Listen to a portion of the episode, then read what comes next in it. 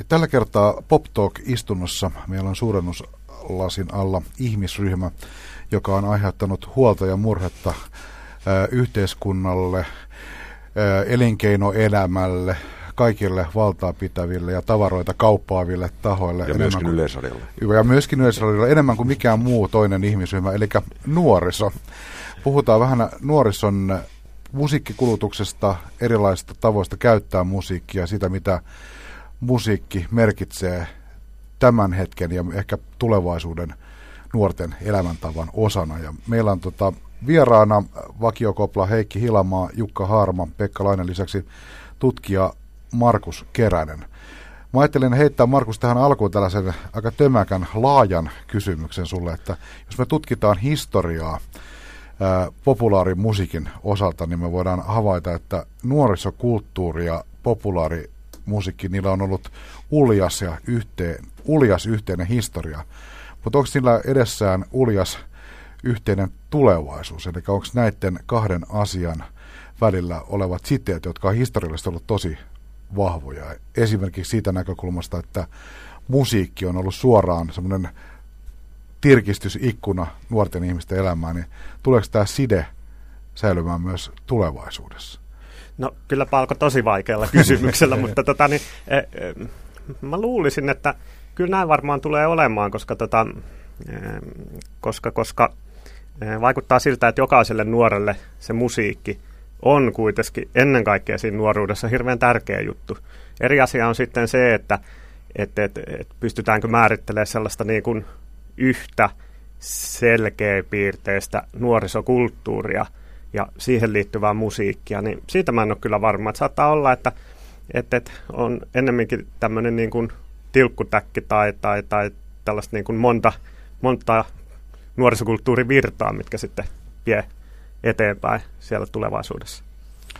Miten se to, toimiko se tässä ajassa sillä tavalla, että jos ajatellaan perinteisesti, on ajateltu ainakin, että esimerkiksi musiikin makua ja populaarimusiikkia tutkimalla voidaan saada jotakin olennaista tietoa myös semmoista, voiko sanoa nuorison piirissä liikkuvista ajatustavoista ja asenteista, että se heijastaa jollakin merkittävällä tavalla sitä, mitä tuolla ikään kuin kadulla ja kentällä tapahtuu. Niin on, onko tänä päivänä, saadaanko tutkimalla nuorten musiikin kuuntelemista, kuluttamista, musiikkiin liittyviä elämäntapoja, saadaanko siitä jotakin olennaista tietoa siitä, mitä nuoret tänä päivänä on? Niin justi, eli jos me tiedetään eh, nuoren yksilön musiikkimaku, niin me pystytään sanoa jotain se arvoista asenteesta tai luonteenpiirteistä.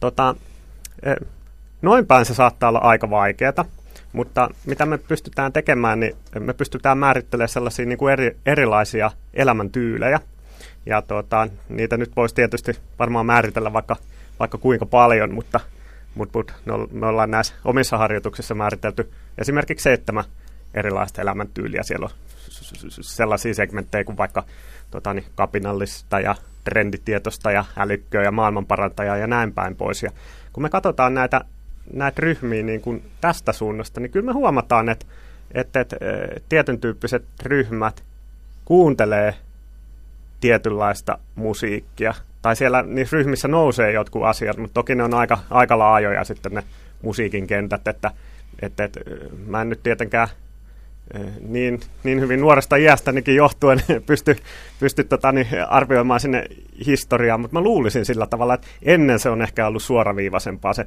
musiikkimaun ja sitten sen arvomaailman yhteys. Nytkin semmoinen on, mutta tota, niin, niin, se ei välttämättä ihan hirveän voimakas ole. Se on kuitenkin olemassa. Mutta ehkä semmoinen perinteinen ajatus ollut tämmöistä vaikka vähän niin kuin yhteiskunnallisesta populaarimusiikin analyysissä on sellainen ajatus, että musiikki ei ole pelkästään musiikkia, vaan se kertoo jostakin myös semmoista la- laajemmista kuvioista. Teidän tutkimusfirma 1530 Research on tehnyt paljon – nuorisotutkimusta, tutkinut nuorten ihmisten tekemisiä monesta eri vinkkelistä. Mikä sun mielestä on semmoinen, nyt kun sä oot oikeasti katsonut, mitä siellä tapahtuu, ja sitten sä peilailet esimerkiksi sitä, mitä mediassa, vaikkapa semmoisessa arkikeskustelussa puhutaan sitä, mitä nuoret on ja mitä ne tekee. Mikä on sun mielestä suurin harhaluulo, mitä tällä hetkellä on, on tota, nuoriin liittyen, ikään kuin yleisessä pyörityksessä? Ah, no joo, ehkä, ehkä sellainen asia on tota, niin, eh, vaikkapa median käyttöön liittyen se, että, että, että puhutaan paljon tästä verkko, verkkomaailmasta ja, ja siitä, että siellä oleva tieto on pirstaleista ja, ja, ja se on epäluotettavaa ja se ei ole välttämättä kauhean syvällistä. Ja tota, niin, niin, on, on pelko siitä, että jos nuoret esimerkiksi siirtyy perinteisen median parista pelkästään sinne verkkomaailmaan, niin kuin on useassa tapauksessa käynyt, tämä jollain tavalla niin kuin tyhmentää niitä ihmisiä. Mutta tämä on niin kuin se harhaluulo, että, että mun tulkinta on, että näin ei itse asiassa käy, koska tota, niin, nämä nuoret on sen verran fiksuja, nokkelia ja medialukutaitoisia, että ne osaa kyllä poimia sieltä niitä tiedonmurusia, yhdistellä niitä vähän ehkä uusilla tavoilla ja sitten arvioida niiden luotettavuutta. Et mun mielestä tämä on semmoinen niin kuin iso harha, että, että, että se netti on semmoinen niin kuin mörkö, joka tyhmentää näitä meidän, meidän nuoria, nuoria sukupolvia. Et, et, et, et, Tämä on ehkä semmoinen niin kuin mun tulkinnan mukaan sellainen yleinen harhaluulo, mitä ainakaan mä en allekirjoita. Tästä on kääntää niin kuin toisinpäin, niin mun mielestä on ilmassa myöskin toisaalta sitten tämmöistä niin kuin nuoruuden mystifiointia sitä kautta, että, että tota, kun ne ovat siellä verkossa ja ne ovat nyt niin erilaisia kuin me kaikki muut sukupolvet. Että tästä, tästä tulee semmoinen tietty käsitys, mikä varmasti osittaa varmaan, vai pitääkö paikkaansa, että sitten tulee semmoinen niin toisaalta vaikka puhut näistä eri ryhmistä, sitten tulee aika homogeeninen niin käsitys nuorisosta, koska ne kaikki vaan pörrää siellä verkossa. Onko näin? No tota, itse asiassa ei. Mä voin heittää, heittää tällaisen hyvin konkreettisen esimerkin tästä, että, että yleisesti ju, just niin kuin sanoit, että, että, kaikki nuoret on sellaisia, että ne menee sinne verkkoon ja ne kommentoi uutisia ja osallistuu keskusteluihin ja on kamalan aktiivisia ja käyttää Twitteriä ja eh, näin päin pois. Ja fakta on kuitenkin se, mä itse asiassa tänä aamuna katsoin meidän tuoreen tutkimuksen, 4 prosenttia 15-30-vuotiaasta esimerkiksi käyttää Twitteriä, mikä on hirveän pieni. Sitten toisaalta näistä aikaisemmista tutkimuksista nähdään, että, että tämä porukka, kuka on hirveän aktiivinen siellä verkossa, on yllättävän pieni porukka. Se on noin kolmasosa, kolmasosa ihmisistä. Katsottiin sitten niin kuin uutisten kommentointia tai blogien kirjoitusta tai, tai, tai arvostelujen kirjoitusta.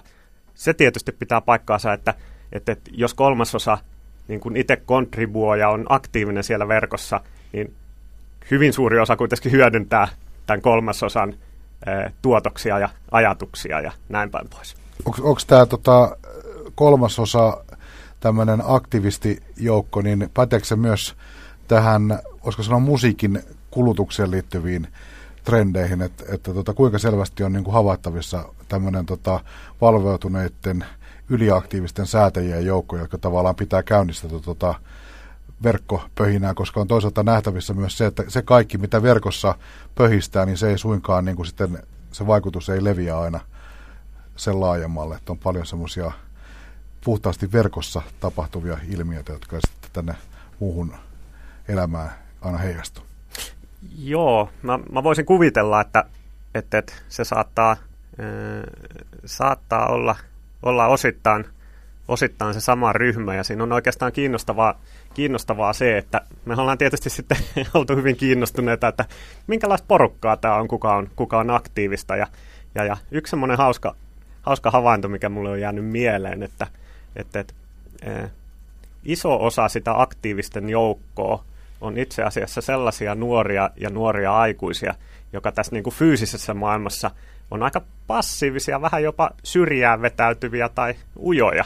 Eli tämä on mun mielestä jännittävä ajatus, että, että tällaiset ihmiset itse asiassa jollain tavalla pyörittää sitä verkko, verkkomaailmaa sitten omalta osaltaan.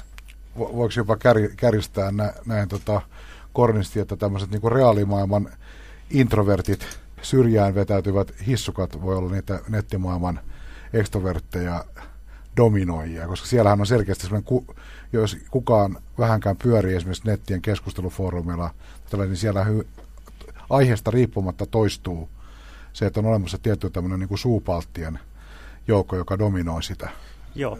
vuorovaikutusta. No, mun mielestä noin kyllä voi kärjistää. Toki, toki pitää muistaa ehkä se, että ujot ja vähän sisäänpäin kääntyneet kaverit, niin ne on kuitenkin vain osa sitä aktiivista joukkoa, mutta he on kyllä merkittävä osa sitä.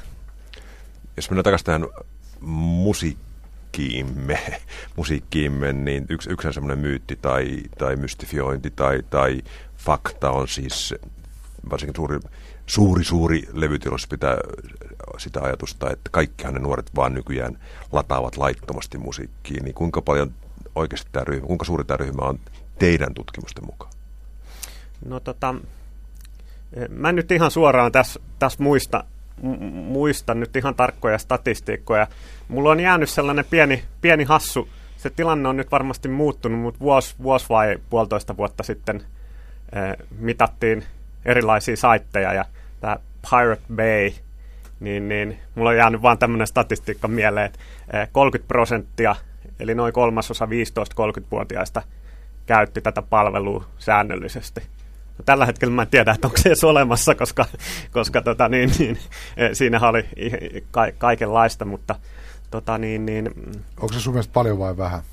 No se on mun mielestä paljon, koska se oli vain yksittäinen saitti. Että kyllähän ver- vertaisverkkoja, niitä palveluita, mm. niin kuin, niitä on paljon enemmän ja me tiedetään, että niin kuin, tämä Pirate Bay ei välttämättä, en tiedä, että oliko se se kaikista, kaikista suosituin. Olihan se suosituimpien joukossa, mutta... Ainakin eniten niin kuin esillä. Eniten esillä ainakin, o- joo. No, no mites, tota, mikä sun käsitys on siitä joukosta, joka tota, näitä aktiivisesti näitä vertaisverkkoja käyttää, niin tota, ääniteteollisuuden ja oikeuksien omistajien ja tämän porukan näkökulmasta tässä on hyvin vahva tämmöinen moraalinen ulottuvuus, että on kysymys rikollisuudesta ja ri, rikotaan pyhiä lakia vastaan, niin mikä, mikä tota, käsitys sulla on siitä, että onko tämä toinen osapuoli, eli tämä aktiivinen käyttäjäryhmä, niin näkeekö se tässä mitään moraalista ulottuvuutta tässä toiminnassa?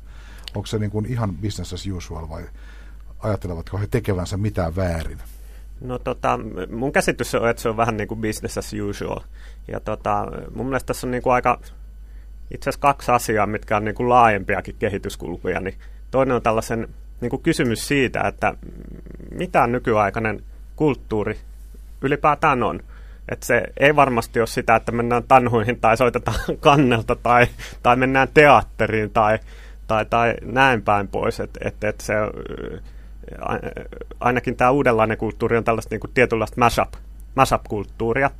Eli tota, siinä otetaan erilaisia niin kuin kulttuuri, kulttuurisia tuotteita, oli se sitten musiikkia tai video tai, tai, tai mitä tahansa, ja e, otetaan se, palotellaan se, työnnetään siihen luovuutta, järjestellään se uudelleen ja synnytetään jotain uutta. Ja tota, mun mielestä tämä on semmoinen niin kuin yksi selkeä tämän, tämän, tämän niin kuin kulttuurin muoto tavallaan, että mi, mi, mi, mitä se kulttuuri käytännössä, käytännössä niin kuin on. Ja tietysti tässä on se asia, että tämä on niin kuin hyvin äh, jyrkässä ristiriidassa sitten näiden tekijäoikeuksien, tämän tyyppisten asioiden kanssa nyt niin kuin ilmi, ilmiselvästi. Ja tuota, vaikuttaa siltä, että, että, että ollaan vähän niin kuin, ennen kaikkea nuorissa ja nuorissa aikuisissa on aika, aika suuri osa, mikä on niin kuin tavallaan toimii sellaisen niin kuin virallisuuden ja virallisen järjestyksen ulkopuolella ihan täysin. Ja se on niin kuin ihan sama, että onko se, onko se tota niin, niin kuin laillisesti, laillisesti niin kuin ok vai ei. Että he toimii sen oman etiikkansa ja oman sisäisen logiikkansa mukaan. missä siinä saattaa olla niin kuin hyvinkin, hyvinkin vakavia niin kuin eettisiä, eettisiä pohdintoja. Mulla on itsellä tullut mieleen yksi sellainen keissi omasta arkielämästä perhetilanteesta, jossa tota, niin kun silloin lapseni varhaisten ikäiset kaverit puhuivat jostakin musiikkihommasta ja mä yritin niin kuin makeana isänä liittyä rockikeskusteluun ja kysyin, että eikö tämä biisi ole siltä levyltä, niin kukaan pojista ei ymmärtänyt sitä mun kysymystä. Ne ei ymmärtänyt sitä levyn käsitettä, että on olemassa albumi, josta joku kappale on lähtöisin. Ja mä mietin tota sitä, se on jotenkin jäänyt minua vaivaamaan, eli kysymys siitä, kysymys on siitä, että me puhutaan tästä populaarimusiikista täysin eri käsitteen ja me hahmotetaan sen ne perusprosessit aivan eri tavalla, vähän sukupolvesta riippuen, niin onko todella niin, että tavallaan jos otetaan tämän hetken semmoinen keskiverto, sanotaan vaikka 16-17-vuotias musiikin kuluttaja, joka aktiivisesti kuitenkin kuuntelee, niin siellä on tavallaan ihan eri tällainen käsitearsenaali siellä pääkopassa, mitä se sitä musiikkia lukea? No on varmasti, jos niinku ajattelee, että varsinkin jos me niinku ajatellaan sellaisella viitekehyksellä, että meillä on jonkinlainen musiikkiteollisuus ja meillä on jonkinlaisia arti, artisteja ja sitten on jonkinlaisia niinku, levyyhtiöitä ja jonkinlaisia jakelukanavia ja jonkinlaisia CD-levyjä, niin mä, mä luulen, että niinku tämä ajattelu niin ei, ei enää sinänsä, sinänsä niinku päde, että mä luulen, että se on sellaista niinku hyvin, hyvinkin toisen, toisenlaista. Tuosta niin kuin, vielä tuosta laillisuuteen ja tuohon keskusteluun teemaan palatakseni, niin eh, mun mielestä hyvä esimerkki on, esimerkki on siinä, että, että, että mm, vaikka levyyhtiöt, niin, niin selkeästi nuorissa on havaittavissa semmoinen piirre, että ne levyyhtiöt jakautuu heidän maailmassaan niin kuin kahteen osaan, että kahteen porukkaan tai ryhmään. Toinen on nämä isot, isot levyyhtiöt ja heihin niin kuin tällaisella niin kuin mielikuvatasolla tiivistyy tämmöinen maailman pahuus tietyllä tavalla, ja jos heitä vastaan rikotaan, niin se on vaan hyvä, mm.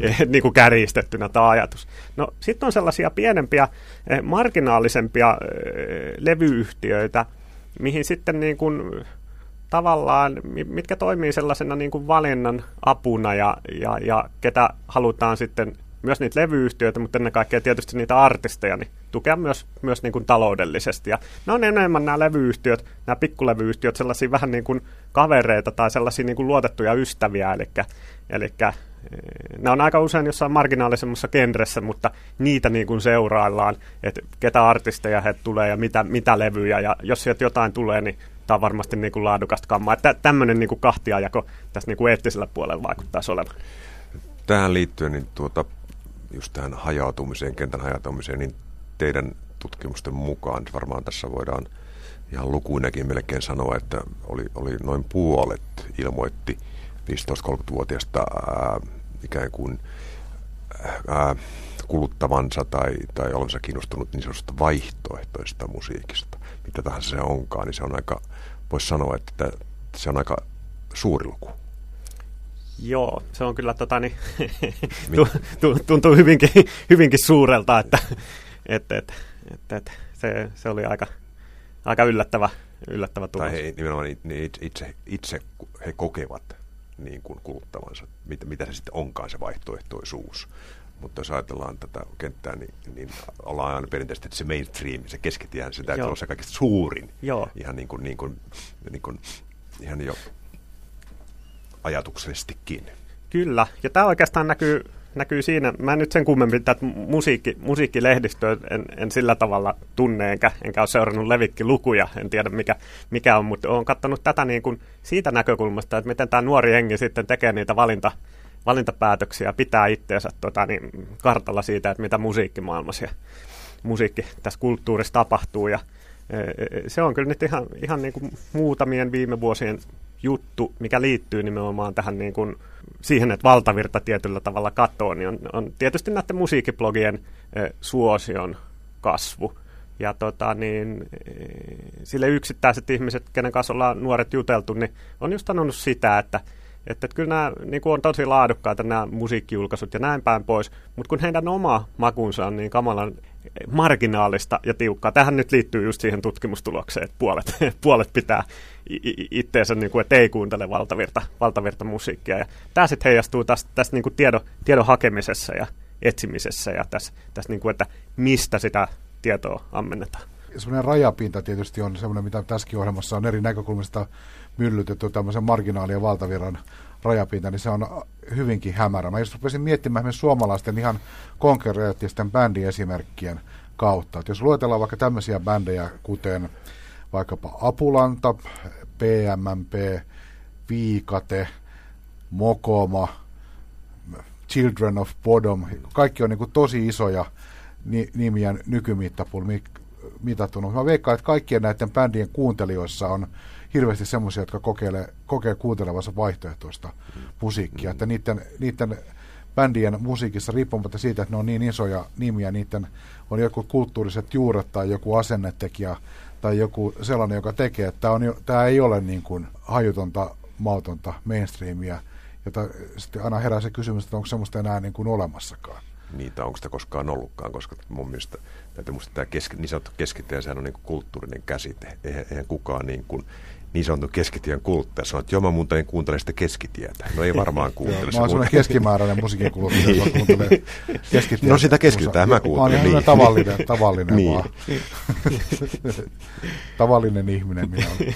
joo, siis se, se on tietysti, mutta mut, mut, tota, mites, tä, jos vähän samaa sukua tälle pointsille oleva teema sitten sellainen musiikki, semmoisen erottautumisen ja identiteetin rakentamisen ja myös semmoisen identiteetin julistamisen välineenä, niin kuinka paljon silloin edelleen sellaista virkaa, että tavallaan sä viestit sillä, niillä musiikillisilla valinnoilla tai musiikin makuun tai musiikillisiin tämmöisiin tyylivalintoihin liittyvillä jutuilla sitä tavallaan maailmalle. Tapahtuu se sitten verkossa vai missä se tapahtuu, niin kuinka paljon silloin edelleen sellaista virkaa, että sä tavallaan kerrot ulospäin, kuka sä oot?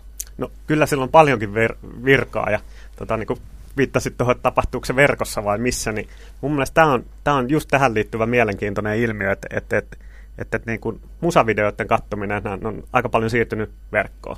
No tietysti se johtuu siitä, että kun katsoo vaikka täällä Suomessa niin kuin telkkukanavia, niin aika, aika monet tällaiset, mitkä on aikaisemmin näyttänyt pelkkää musiikkia, tai aika monet, ne muutama, niin, niin eh, sieltä on tavallaan musiikki kadonnut ja sinne on tullut sellaista erilaista ohjelmaa, että siitäkin syystä on tietysti normaalia, että se musavideoiden katseleminen siirtyy sinne verkkoon.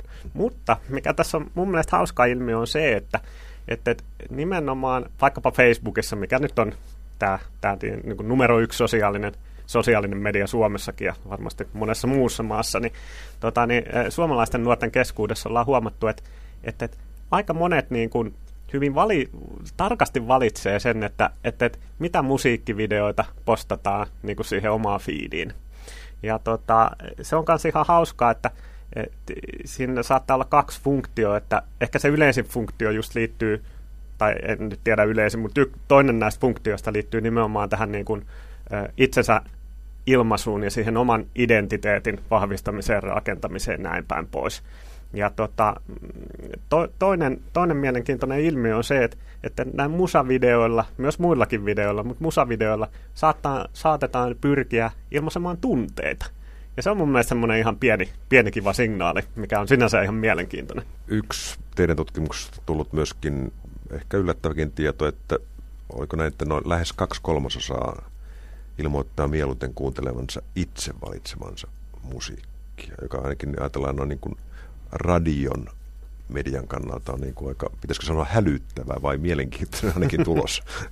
Joo, se on, tota, niin, voisi yleisempikin sanoa mediakäytössä, että, että aika paljon on siirrytty tällaiseen on-demand-tyyppiseen tyyppiseen toimintaan. Ja, ja jos ajattelee niin kuin radion, radion vahvuuksia, niin, niin että minkä takia sitten sitä radioa kuunnellaan, niin kyllähän ne on ne, että – Osa jengistä tykkää siitä, että tutustuu uuteen musiikkiin ja saa uusia vaikutteita. Ja osa jengistä tykkää niistä juontajista ja hauskoista, hauskoista jutuista. Mutta tota, esimerkiksi tämä Spotifyn suosion lisääntyminen siinä määrin, että se on ihan oikeasti haastamassa niin kuin perinteisiä radiokanavia, missä ajasta on tapahtunut, niin onhan se niin kuin todella todella mielenkiintoinen ja aika, aika merkittävä juttu myös ihan tällaisten perinteisten radiokanavien näkökulmasta. Mut siirrytään lopuksi keskustelu sinne, sinne musiikilta nyt keskiöön. Ja nyt voidaan kai väittää, että, tai voidaanko ajatella, että nyt eletään tiettyä murroskautta, jossa siis vuorolla on levyyhtiöt, vuorolla on artistit ja vuorolla on kuluttajat on niin häviämässä koko ajan peliä. Välillä joku väittää, että me ollaan häviämässä, ei tästä tule mitään ja, ja, ja niin edelleen ja niin edelleen. Että voiko ajatella, että tämä on murroskaus, joka voidaan ohittaa, että voisiko ajatella tulevaisuudessa, että, että nyt kun se on tämmöistä tämmöistä niin periaatteessa keskustelua niin pitää käydä, että onko kulttuuri ilmasta vai pitääkö sitä maksaa ja on, onko, pitääkö, pitääkö musiikki olla oikeasti ilmasta vai ja toisaalta, että onko se aivan liian kallista sen 099 hinta whatever. Niin voisiko ajatella, että tulevaisuus olisi paljon niin kaunis, että, että, että, että, että sillä on semmoinen win-win-win tilanne, että kaikki, kaikki voivat voittaa, että, että levyyhtiö saivat osansa ja artistit saivat osansa ja kuluttajilla olisi riittävästi mahdollisuuksia kohtuuhintaisia palveluja tai ilmaisia palveluja, jollakin tavalla raha kerättää sä näet tämmöistä mahdollisuutta? Vai onko tämä tämmöistä jatkuvaa niin kuin eipäs juupas keskustelua, ja, ja, jossa toista voittaa ja toista häviää, tai kokee häviävänsä tai voittavansa? Joo, mun mielestä niin kuin todennäköinen tulevaisuus on tämä, että, että, että jos joku jämähtää siihen juupassa eipäs keskusteluun, niin se tulee olemaan siellä häviäjien puolella. Ja tota, no esimerkkinä tästä niin kuin tällaisesta siirtymäajan mallista, ihan pieni sellainen, mutta tämmöinen, olikohan se Amie Street-niminen palvelu, ja se on ihan hauska siis, niin, niin kuin jälleen kerran yksi musiikin, musiikin verkkokappa tai palvelu, mutta siinä on jännä idea, että siinä niin kuin yhdistyy ilmaisuus ja maksullisuus ja tavallaan, äh, tavallaan niin kuin joukkojen viisaus. Ja se on se, että, että, että jos mä teen nyt jonkun biisin ja tota, niin, niin, pistän sen sinne palveluun, niin kun jengi alkaa lataamaan sitä, niin aluksi se maksaa nolla euroa tai nolla senttiä. Ja mitä enemmän ihmiset lataa sitä, niin pikkuhiljaa se hinta alkaa nousemaan. Ja tavallaan siinä on, niin kuin, siinä on esimerkiksi niin kuin otettu tämmöinen hybridimalli koko, koko, koko tähän niin kuin, juttuun, juttuun, niin mä, mä luulen, luulen sitten se Selloband on oma juttunsa ja näin päin pois. Ja, tota, kyllähän me nähdään niin kuin ne isot linjat, että mihin, mihin tämä mihin homma on menossa. Et, et, et, välttämättä niin kuin yksittäisestä biisistä ei olla valmiita maksamaan, mutta siitä suhteesta tai, tai jostain muusta ollaan. Että, että musiikkiin ja niihin oheisjuttuihin ollaan valmiita laittamaan rahaa, mutta siihen ei olla valmiita laittamaan rahaa, että joku, joku ö, dominoi sitä jakelutietä ja tekee sillä rahaa. Ja tota, niin musta tuntuu, että tämä pakottaa ö, esimerkiksi musiikkibisneksessä toimivat kehittämään niitä juttuja, juttuja eteenpäin ja, ja muuttamaan. Kyllä, kyllä mä luulen, että, että, että lopulta tämä päätyy siihen, että jonkinlaiseen tasapainotilaan, missä kaikki voittaa. Nämä ainakin toivon. Tämän Pop Talk-istunnan lopuksi perinteinen kysymys, eli tutkija Markus Keränen 1530 Researchista. Nyt sinun pitäisi paljastaa jotakin itsestäsi tässä kaiken kansan edessä, eli kerro joku tuore musiikkielämys, joka on tehnyt sinun vaikutuksen. No tota, mulle tulee ehkä ensimmäisenä mieleen, koska mä oon leikkinyt näiden kanssa tällä viikolla, niin on tämmöinen niin kuin interaktiivinen musiikki, ja se liittyy mun puhelimeen. Tota, ja siinä on niin kuin ideana, se on iPhoneen sellainen, sellainen sovellus, jonka nimi on, mikä se nyt oli? Äh, RJDJ. Joo, RJDJ. Ja tota, se on sellainen, että, että, että äh, mä lataan sellaisen softan tuohon puhelimeen, ja siinä on monia toiminnallisuuksia, että mä voin esimerkiksi alkaa nauhoittaa sillä tavalla, että mä tiputan, niin kuin käyttää vähän sekvenserinä, että mä tiputan kynän ja, ja polkasen jalkaa tai kilkutan kuppia ja tehdä niin kuin oma rytmi. Sen lisäksi mä voin niin kuin sieltä hakea jo valmiita taustoja näin päin pois. Ja se idea on, niin kuin, idea on niin kuin se, että se reagoi mun tekemisiin, mun puheeseen, ympäristöön, jopa liikkeeseen. Ja tota, niin sitten esimerkiksi, jos mä oon tehnyt sen biisin pätkän tai kuuntelee jotain siellä tehtyä biisiä, ja mä alan esimerkiksi tanssimaan. Jos mä tanssin nopeammin, niin sitten alkaa tulla niin kuin erilaista niin kuin nopeampaa rytmiä ja näin päin pois. Ja tämä on ollut mulle semmoinen niin kuin huikea, huikea kokemus, että siinä on tavallaan tämä musiikkihomma viety askeleen pitemmälle. Että se on sellaista niin kuin musiikkia, mitä voi itse tehdä, mihin voi käyttää näitä niin kuin, valmiita palasia, mikä reagoi sun puheeseen, liikkeeseen, sun kehon rytmiin. Ja tämä on ollut semmoinen niin kuin elämys, minkä parissa mä, mä oon viettänyt työpäivän jälkeisiä iltoja nyt pari kappaletta aika, aika intensiivisesti. Hämmentävä ajatus. Mitä hän Elvis tästä ajattelisi? Sitä voimme pohtia seuraavissa jaksoissa. Kiitos Markus Keränen. Kiitoksia.